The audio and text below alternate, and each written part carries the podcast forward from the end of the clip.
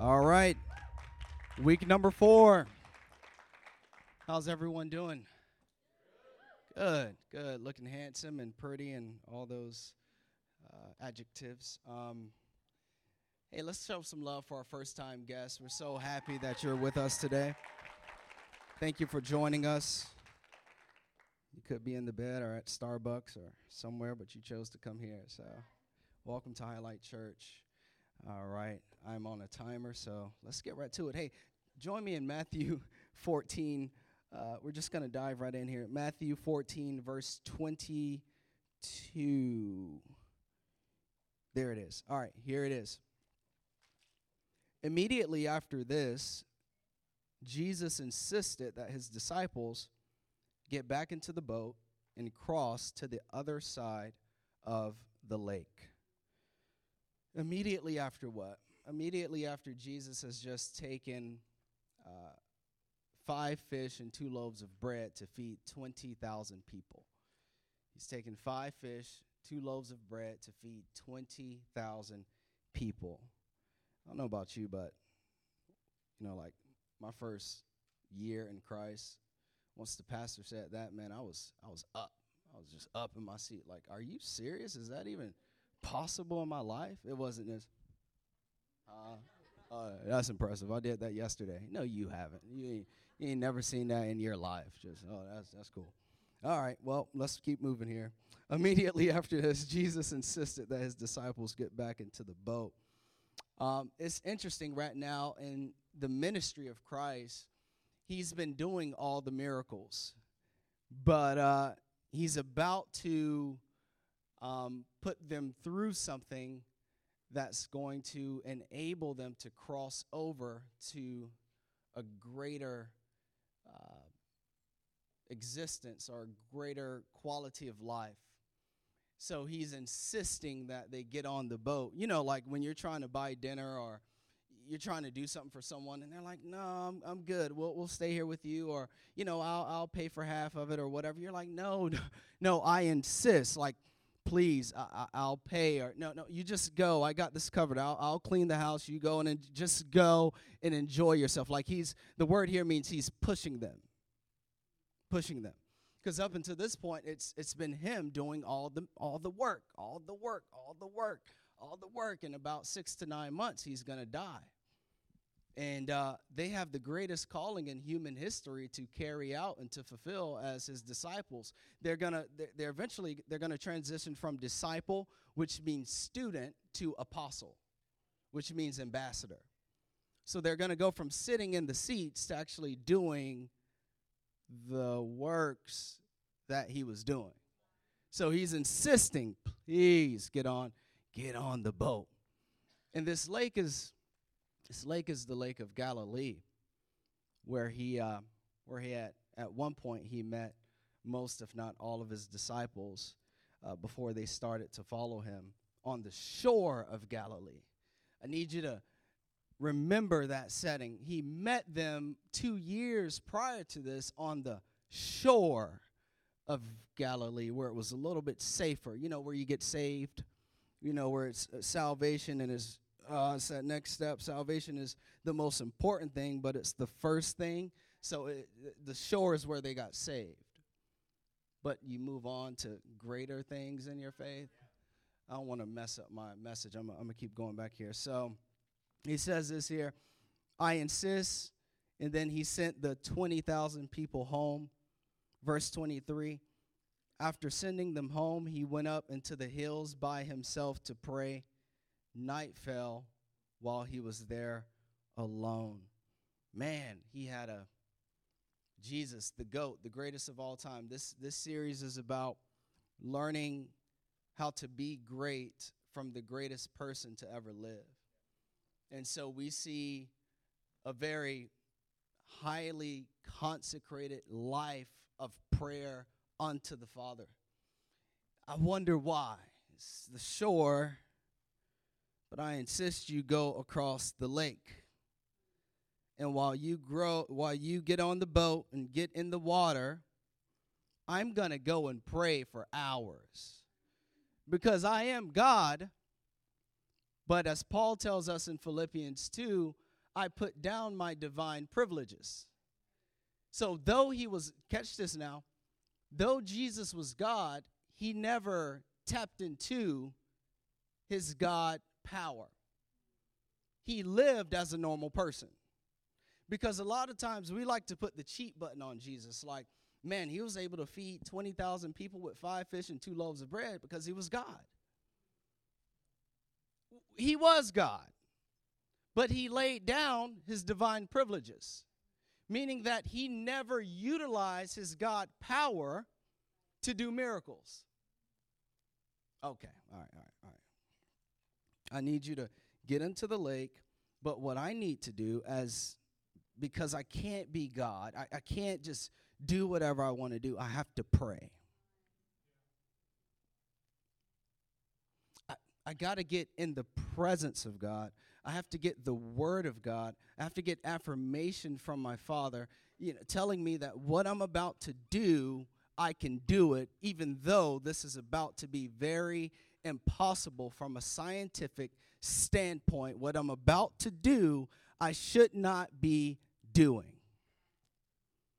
So I need you guys to cross over because I'm about to show you how to live in the greater once you see what I'm about to do for you. But before I do this, I have to pray. Mm, I love it. I love it. Love it. I gotta pray. I gotta pray. I gotta pray. I gotta pray. This I'm digressing a little bit. This isn't even in my notes. I just feel like staying here. I gotta pray. We don't we don't pray enough. We and when we do pray, it's Lord bless the food, Amen. It requires no faith. So so there's no need for God to supply His supernatural spirit. It doesn't require any any of His intervention when we pray. We we pray for the same goals, the same stuff, and it's just you know, Lord, just bless bless what I can do. do you understand that most of your prayers surround around what you can do? So if you can do it, if you need strength to do it, there's no reason for God to show up. God, give me strength to do it. Instead of God, tear down this door as I obey you. I don't need strength to obey you. I just obey you. But as I obey you, I'm going to be opposed. I need you to tear down the opposition. Okay. All right. All right. All right. Let me get back to my notes. I know, Damien. I'm coming. I'm coming. I'm wasting time, but I'm coming. Here it is. Verse 24. Meanwhile, the disciples were in trouble far away from the shore Salvation is the shore. I'm starting to really give this Jesus thing a chance. I've been trying it out for two years. Why isn't this like like when I fell in love with Jesus?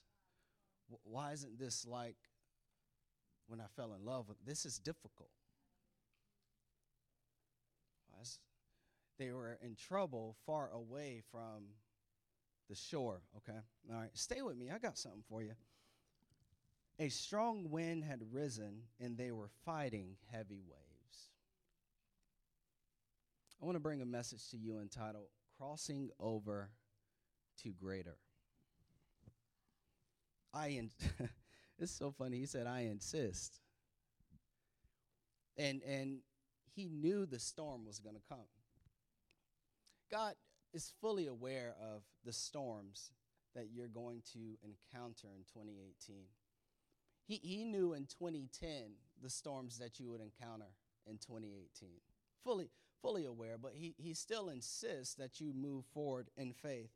He knows that when you're going to try to make that big sale, that at the very end of it, something's going to kind of mess up the deal. He knows that once you've gone through school and you've gotten your degree and you try to get your dream job or enter into your dream career, he knew that there was going to be major opposition as you tried to enter into the industry. He, he knew and he understood that uh, at a certain point in your marriage that uh, you would hit not just a roadblock, but a wall. And, and you would never think that you would be in the circumstance that you're currently in. He knew it, but he still insists that you obey. This brings us to point number one as we attempt to cross over to a greater existence in our lives. Problems are not optional. Problems are not optional. I remember when we, when we, uh, when I when I stepped out of our our last church we were at. Um, I mean, I, th- this great church. Still, still love the leaders there. I mean, 4,000 people, six different locations across Central Florida. And, um, but, but I knew that God put something in my heart. It wasn't manifested yet. It was just, I could see it with spiritual eyes. We're going to talk about faith here in a few minutes, what God has shown you, but it hasn't manifested yet.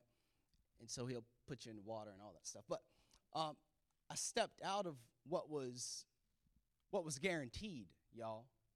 I mean, I was I was about to be vetted to have my own campus, and we were going to be set. We are going to be good, but I had to obey God and step out on faith and step out on nothing. And, and so then Kyra, I, Kyra, my wife, and Chris, we we had all committed to this church plant, and uh, we asked six others to join us. The first six said no. And then within three months' time, God provided a brand new six, five of which we only knew for about a year, year and a half max. One of which is sitting in your front row over here, um, Becca. Uh, she sees an Instagram post late 2015 uh, where we posted Gaithersburg, September 2016 she is way in Williston, North Dakota, and she inquires like, "What's going on in Gaithersburg next year?" And we end up having like a three-hour FaceTime, and we talk. And she's an angel, she's a doll, and she's here. And um, so, uh, six adults from Central Florida, one from North Dakota, and our lovely head administrator Megan Agro- Megan. Sorry, she just got married from um, New York, New York, and we all converged here to Gaithersburg in uh, May of 2016. June of 2016, we started having what are called interest meetings. And uh, our first interest meeting, five people show up. Such bad preparation. I meant to have the picture. I, I would have loved to have painted that picture, but don't worry about it. Five people show up. And we grow our team from nine adults to 24. And we launched the church on October 16th, 2016. Well, we attempted to.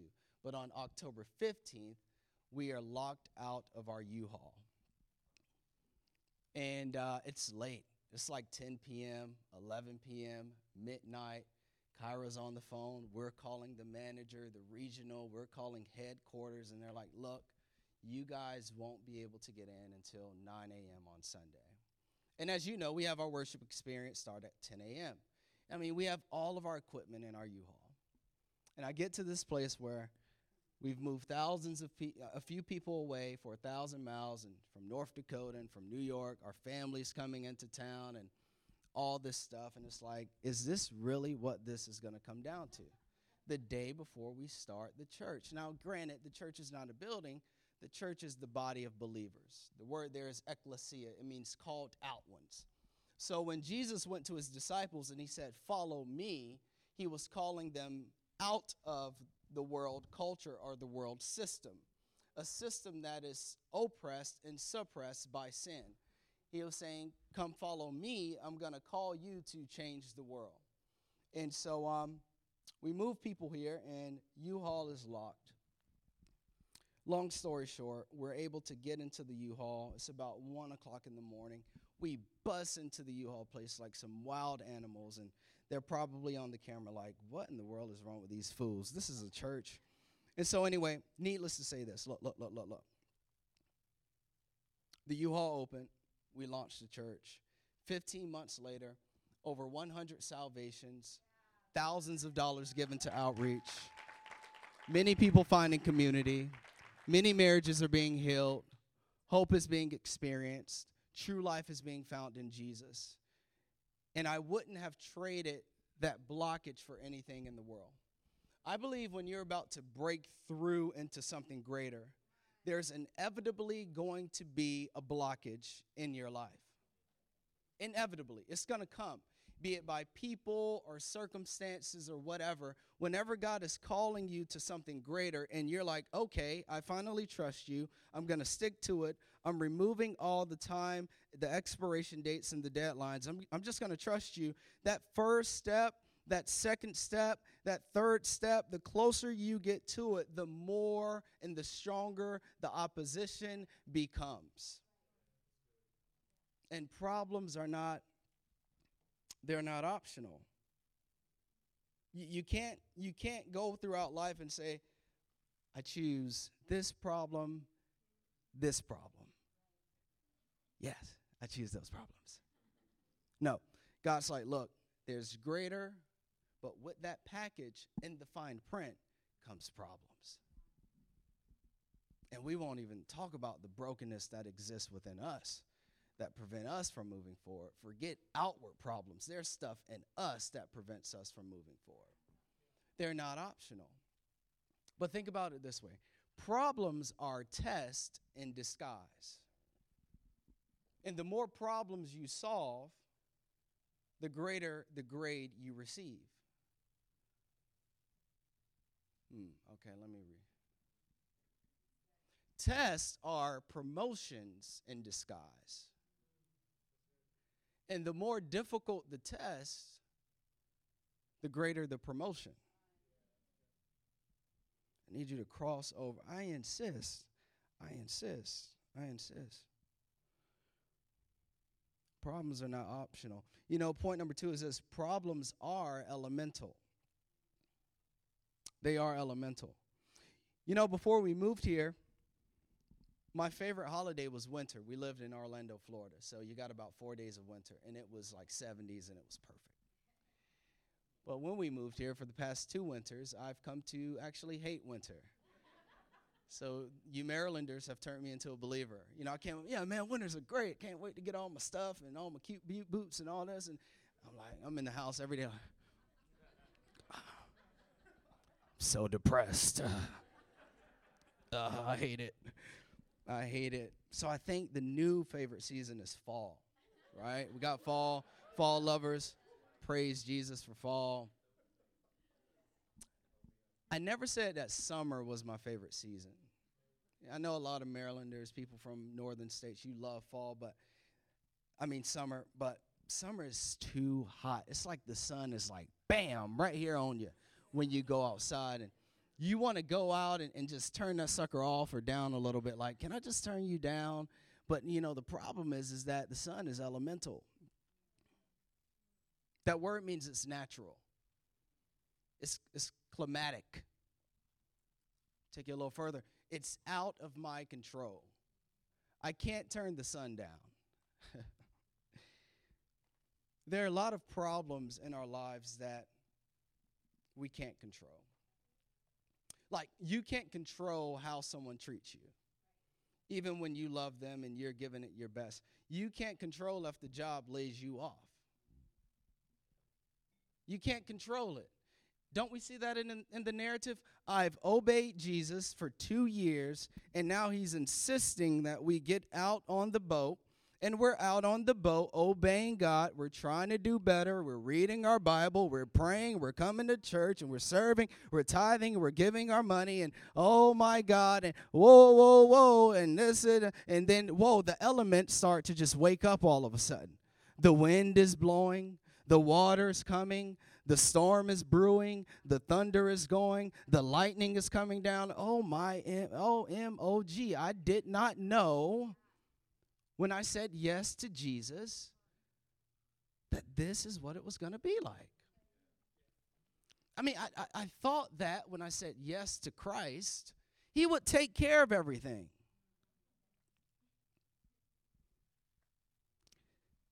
So I say yes to Jesus, that automatically assumes that I get the greater life. No, no, no, no, no. That's that's that's faulty faith that, that's pseudo faith because now you're all up in the enemy's territory. See, see, see, Paul tells us this in the epistles. He says that we were dead in our sin. And when Christ came, he made us alive. Okay? So when Satan tempted Adam and Eve to disobey God, sin entered in. The Bible says that the wages of sin is death, separation from God. So before you gave your life to Christ, you were not a bad person. You were probably a real good person. The problem is that you were a dead person. And, and Satan was perfectly fine with that. But when you come alive in Jesus, you're taking territory from the enemy. No, no, no, no. And this is the devil. No, that that, I there's I got a I got a a, a, a alcoholic stronghold on that family. I got a stronghold of addiction on that family. I have a stronghold of, of, debt and poverty on that family. I have a stronghold of this on that family, of divorce on that family, of abuse on that family, of lying on that family. And this one, oh my, there's a person in this family that gives their lives to Jesus and my power is rent. My, my power in this family's life is severed. Oh no, I got to turn up the storm on them because if they find out who they are in Jesus, nothing is impossible to them. I got to, come on, demons, we got to turn up, we got to turn it up a little bit on them. Oh no, no, you want greater? There are going to be some things that you, you're walking with God and Things are just going to happen that are out of your control. But that's okay because though things are out of your control, you have the power to choose the way that you respond to your circumstance. You, you, you can be free from depression. I, I declare that over someone right now. I don't know who it is, but you can be free. In the name of Jesus, you can break anxiety over your life. You can get out of debt. It takes discipline. You, you, you can dream big. You can change the world for the glory of God. Your family can come to Jesus. You don't have to be the only one that believes in the love and the forgiveness and the freedom that Christ provides. You can you can control it. James 1 2 through 4 says this Dear brothers and sisters, when troubles of any kind come your way, consider it an opportunity of great joy. This is a paradigm shift, y'all what this is the brother of Christ, and if anyone knows, he knows. He he walked with his brother. and so he that this means that he has the perspective of his brother when he walked the earth. So when Jesus encountered trials, he took it as an occasion to turn it into joy. And he says this here, for you know that when your faith is tested, your endurance has a chance to grow. Because what you need in your life of faith is endurance.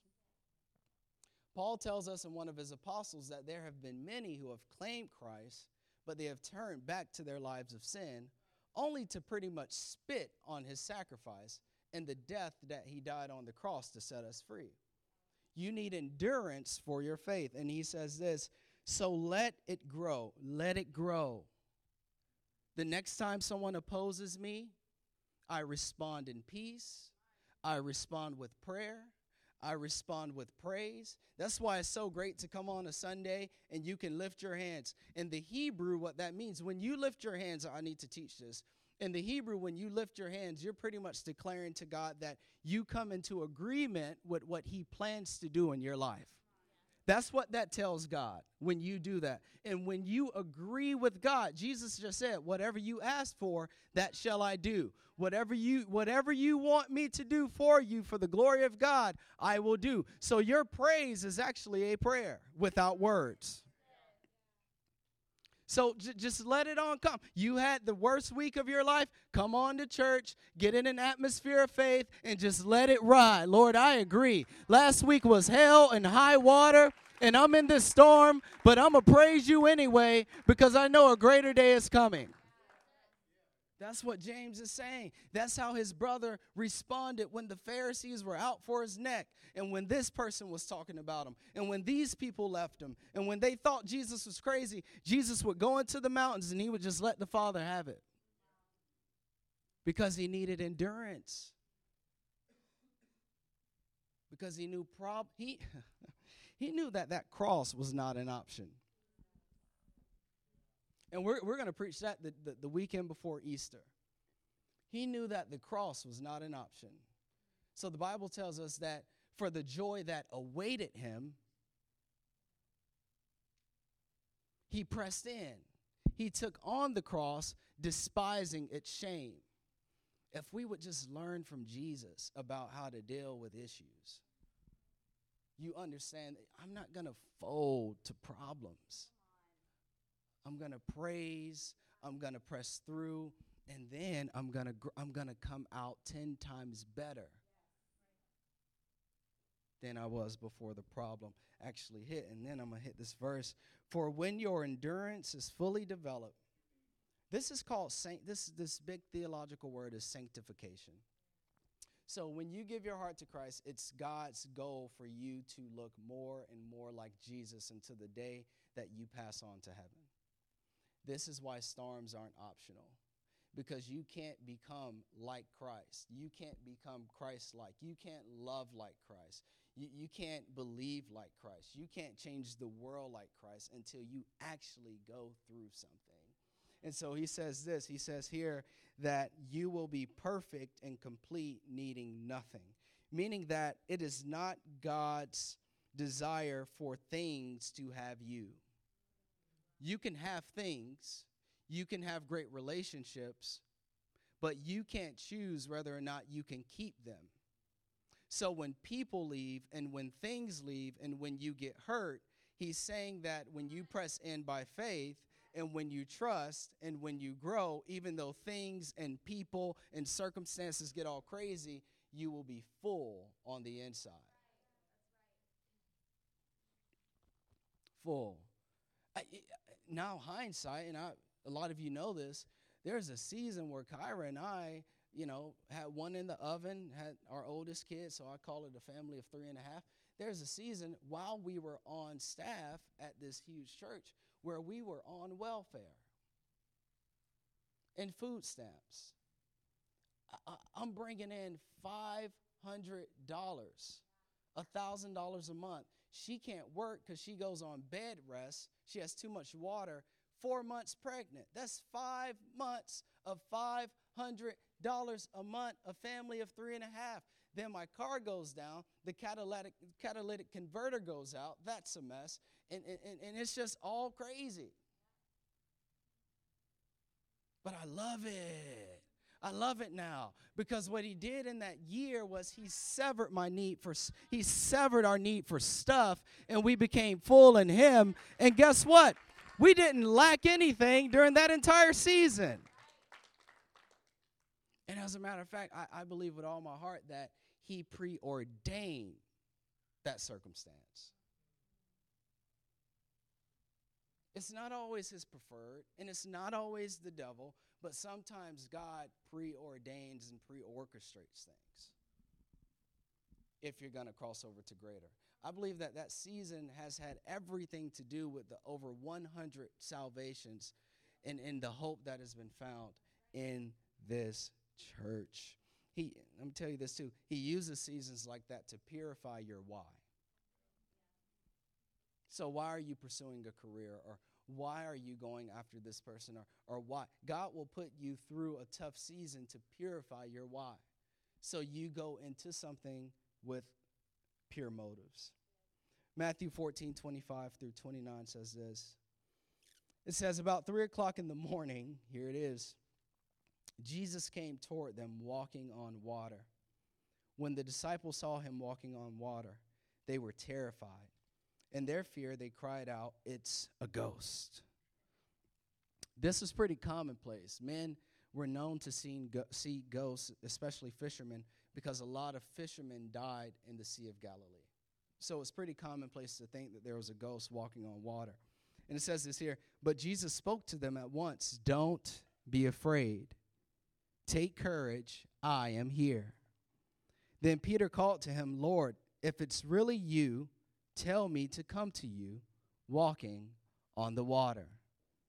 I love Peter because in the midst of a storm, his prayers are bold. Typically, when we get in a storm, we don't pray, or our prayers become, like I said earlier, just give me strength. In the midst of a storm, it's the perfect time to pray for a miracle. It's the perfect time to ask God to do the impossible. And he says, If it is you, tell me to come to you walking on the water. I love Jesus. 29 says this Yes, come, Jesus said. So Peter went over the side of the boat and walked on the water toward Jesus. Point number three is this you must, if you're going to cross over to greater in every area of your life, you must walk on water. You must walk on water. I want to deal with uh, levels of faith right now, if you're taking notes. So there's what's called saving faith. Okay? This is where an individual comes to the realization that God loves them and that they've been forgiven. You've been forgiven for every sin you've ever committed, past, present, and future. You are forgiven. Your slate is clean. Uh, God put it on the cross with Christ. And so they come to this place. Oh man, you note takers are giving me life. They, they come to this place where they believe by faith that Jesus is the Son of God and they receive him as Savior. They, they repent. So they turn, they turn from a life of unbelief to a life of belief. The word, the word repent is shuv in the Hebrew and it means to turn. Or in the Greek is metanoia and it means to have a change of mind. So they turn. That's saving faith. You you become a new creation according to Second Corinthians 5:17. You you're made new. So you're spiritually new and now we have to process you through life so that the flesh is defeated and you're living more in the spirit. That's saving faith. Then there's growing faith, okay? Growing faith is when you start to read your Bible. You develop a, a healthy Bible reading regimen because I was talking to a superhero uh, last night about this. This is the thing. Why would I give my life to somebody and I don't know them? Jesus' life is, oh, that's all. Jesus' life is all up in here. Get to know him. Get to know him. And so you have a healthy Bible regimen, and then you develop a healthy lifestyle of prayer. Prayer is dialogue. It's not a monologue. Prayer is is you have what you have to say to God and you wait to hear from God. So I believe with all my heart that the night before Jesus was waiting to hear from the Father. He was he was waiting to hear. A lot we're so hurried right now. We're, we're Satan got us all over the place. We're, we're at this thing and we're at that thing and we're doing this and we're doing that. And, and, and God's like, uh, uh, okay, mm, all right. Um, dang it. They won't stay still. So growing faith is a, is, a, is a healthy prayer life. As a matter of fact, as Jesus was with the disciples, the Bible says that he explained the law and the prophets to them in detail. So he would get with them in a small group and he would break down the word. And so you go from a growing faith to a lifestyle of faith. Mm-hmm. Th- th- this is when your thoughts become his thoughts.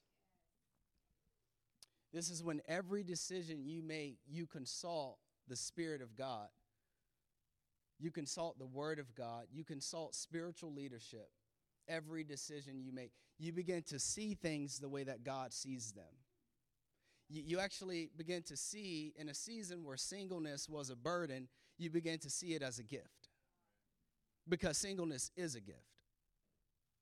And a lot of times, the reason why you're not in a relationship yet is because God is trying to protect you from all the phonies and the crazy people.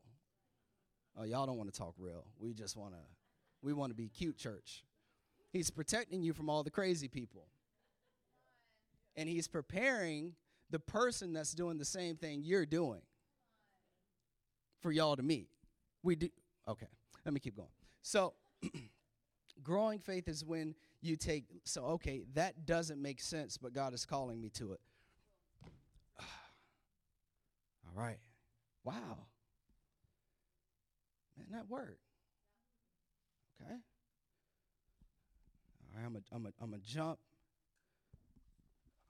Ugh, man, I've never really committed myself to serving in the church. I, I've come to church, but I've never served. Okay? For some of us, it's tithing. It's it's giving God our resource. And it's it's all up in here. Okay?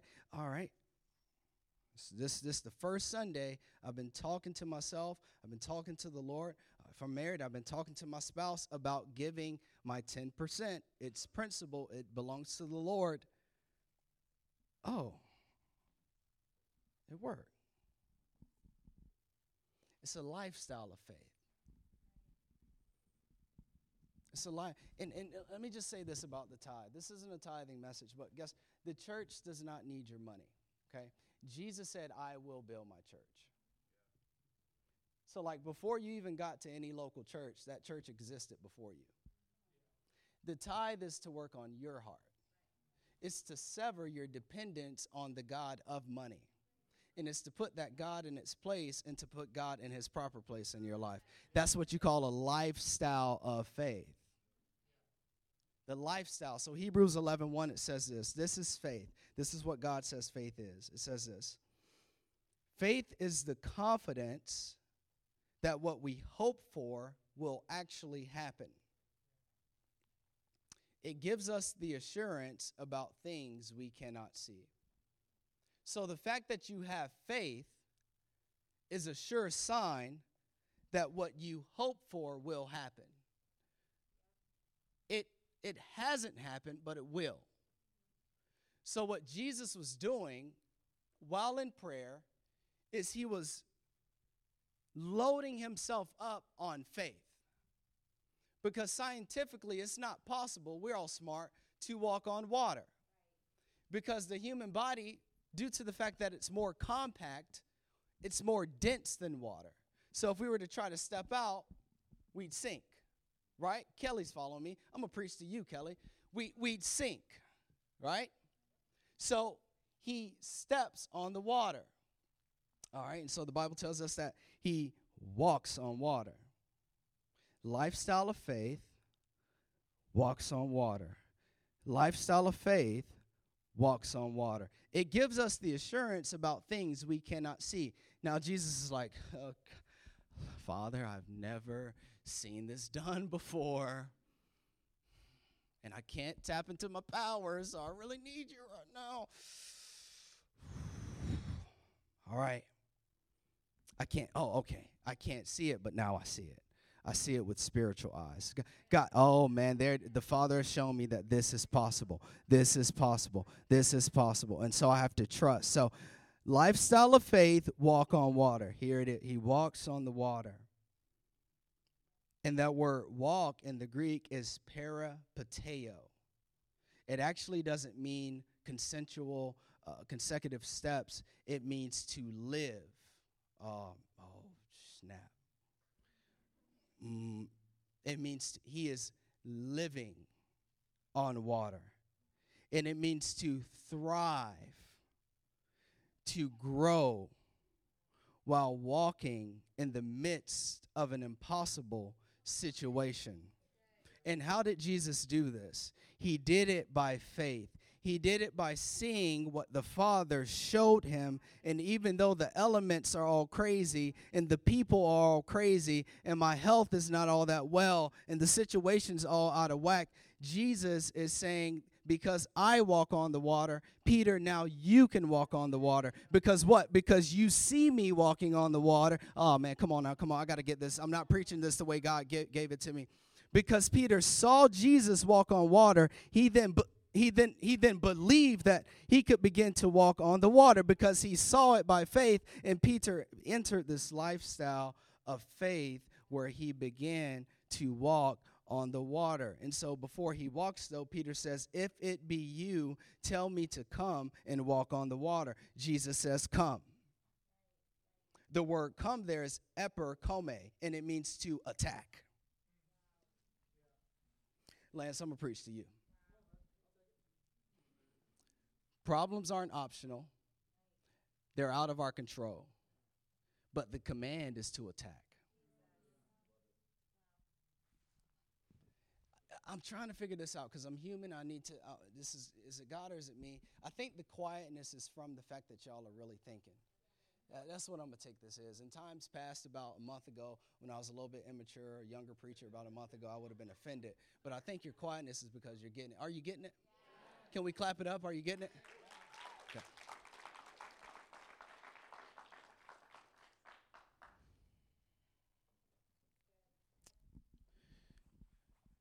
Your water is a certain area of your life that Satan has convinced you is impossible. Jesus' command is to attack. We see that.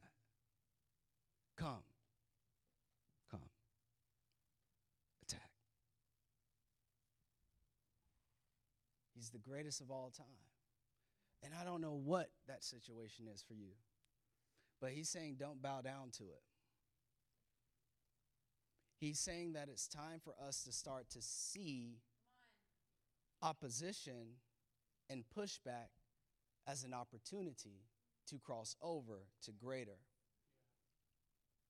Not as an occasion to bow down to the oppression that Satan wants to put on our lives you attack. I've shown you that it's possible to walk on water. I, have given you the vision for that business. I've given you a seed of faith to believe that you can be happy again in a relationship, even though you don't see that person, even though you don't know how that's going to all come. You have to keep your eyes on me. So, this is the application as you're walking by faith, keep your eyes on Jesus. Keep your head planted in this word.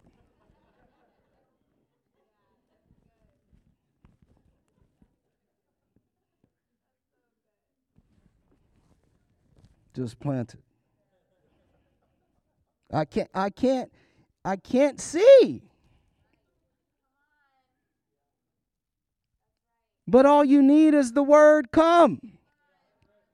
All you need is the word of God. I, am going to obey it. I'm going to trust it. I, I can't see it all, but I just know it's possible. I can't see.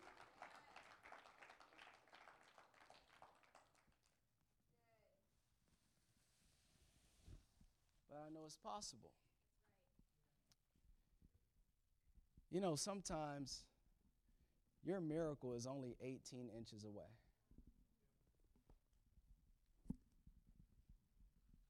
It's 18 inches from your eyes to your heart. Peter had to first see it before he could believe it in his heart. I'm to preach to you now, Louis. Don't do it. You right? He had to first see it. So if I'm the enemy and I can keep you away from this word, you'll never see it and you'll never believe it. And you're going to end up on that boat, and that boat's going to be filled with water, and that boat's going down. But if you can just see it and start to believe it, there's nothing that's going to be impossible to you. You got to see it and then believe it.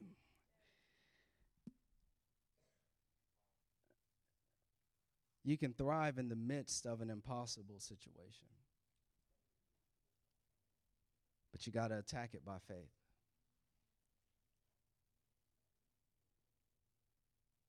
Some of the people that you love the most are not going to bend to your preferences about Jesus. But you got to believe it. And eventually they will. It took my dad nine years, the age of 78. I was able to baptize him two years ago when he came up here. Nine years of me just believing for him, praying for him, and saying, Dad, I'm following God. There's a calling on my life. It took nine years of God turning that heart. And I baptized him at the age of 78. My last point, and we're going home. Matthew 14. We're going to read it out here, and then we're out of here. But when he saw the strong wind and the waves, he was terrified and began to sink. Save me, Lord. Jesus immediately reached out and grabbed him. And he said, You have so little faith. Why did you doubt me? That word doubt in the Greek, it means, why did you waver? So doubt is natural. But the problem with doubt is we often choose the side of doubt that doesn't involve God's interaction. So he went with the circumstance as opposed to staying focused on Jesus. When they climbed back into the boat, the wind stopped. Then the disciples worshiped him. You really are the Son of God, they exclaimed. Last point, we're going home. God is always faithful. God is always faithful. And we get most encouraged by the fact that Peter and Jesus walked on water. And as I've been studying this for 11 years, that's super cool. But I, I have a hard time believing that, that those two walking on water separately are the best parts of the story. I just I have a hard time believing that now after over a decade of studying this text.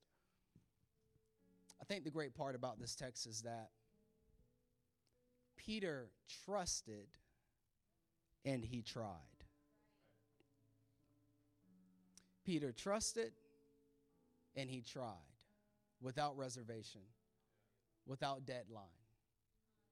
Are you willing to trust and to try God without reservation and without deadline? Because this is the thing, you're going to fall short. And the greatest part about this text is Jesus reaching down and grabbing Peter.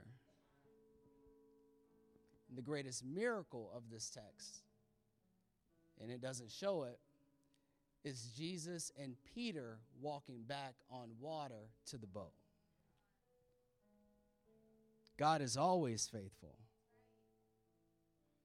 But you got to trust and you got to try without reservation and without deadline. God will always lift you up. Final verse. Don't be afraid, Isaiah 41:10, for I am with you. Don't be discouraged, for I am your God. I will strengthen you and help you. I will hold you up with my victorious right hand. Let's give the word of God a hand clap of praise. Come on, we can do better than that now. Come on, come on, come on, come on. If you're going to do the impossible, you got to praise Him. Come on now. Come on. Hey, church, let's bow our heads and let's pray. Let's bow our heads. Let's intercede for those who the Spirit of God is moving in their hearts. Maybe you've never given your life to Jesus Christ, or maybe you're coming back to Him. Maybe you're backslidden. It's just a word that says that you believe in Christ, but you haven't been living for Him. God wants you to come on back home. God loves you. Christ died on a cross for you. And you can receive that forgiveness today. You can receive His Spirit in your heart this morning. Church, let's intercede. And on the count of three, if that be you, if you'd like to receive salvation today, a new beginning, a new start, if you'd like to cross over to greater today in your life with Jesus in your heart, you can do that. On the count of three, don't let the enemy talk you out of this. This can be the greatest decision you'll ever make. One, you raise that hand and you raise it high. One, two, three. Come on, raise them high. Raise them high. Raise them high. Amen. God bless you. God bless you. God bless you. Are there any more? We'll wait. Hallelujah. Hallelujah. Go ahead and put those hands down. God bless y'all. Church, let's clap it up. Let's celebrate. Salvation has been wrought in this place this morning. Hallelujah. That's why we exist. Praise God. Hey, if you made that decision, we have a gift for you at the Next Steps area. We love you. I'll see you all next week. God bless you. Thank you all so much.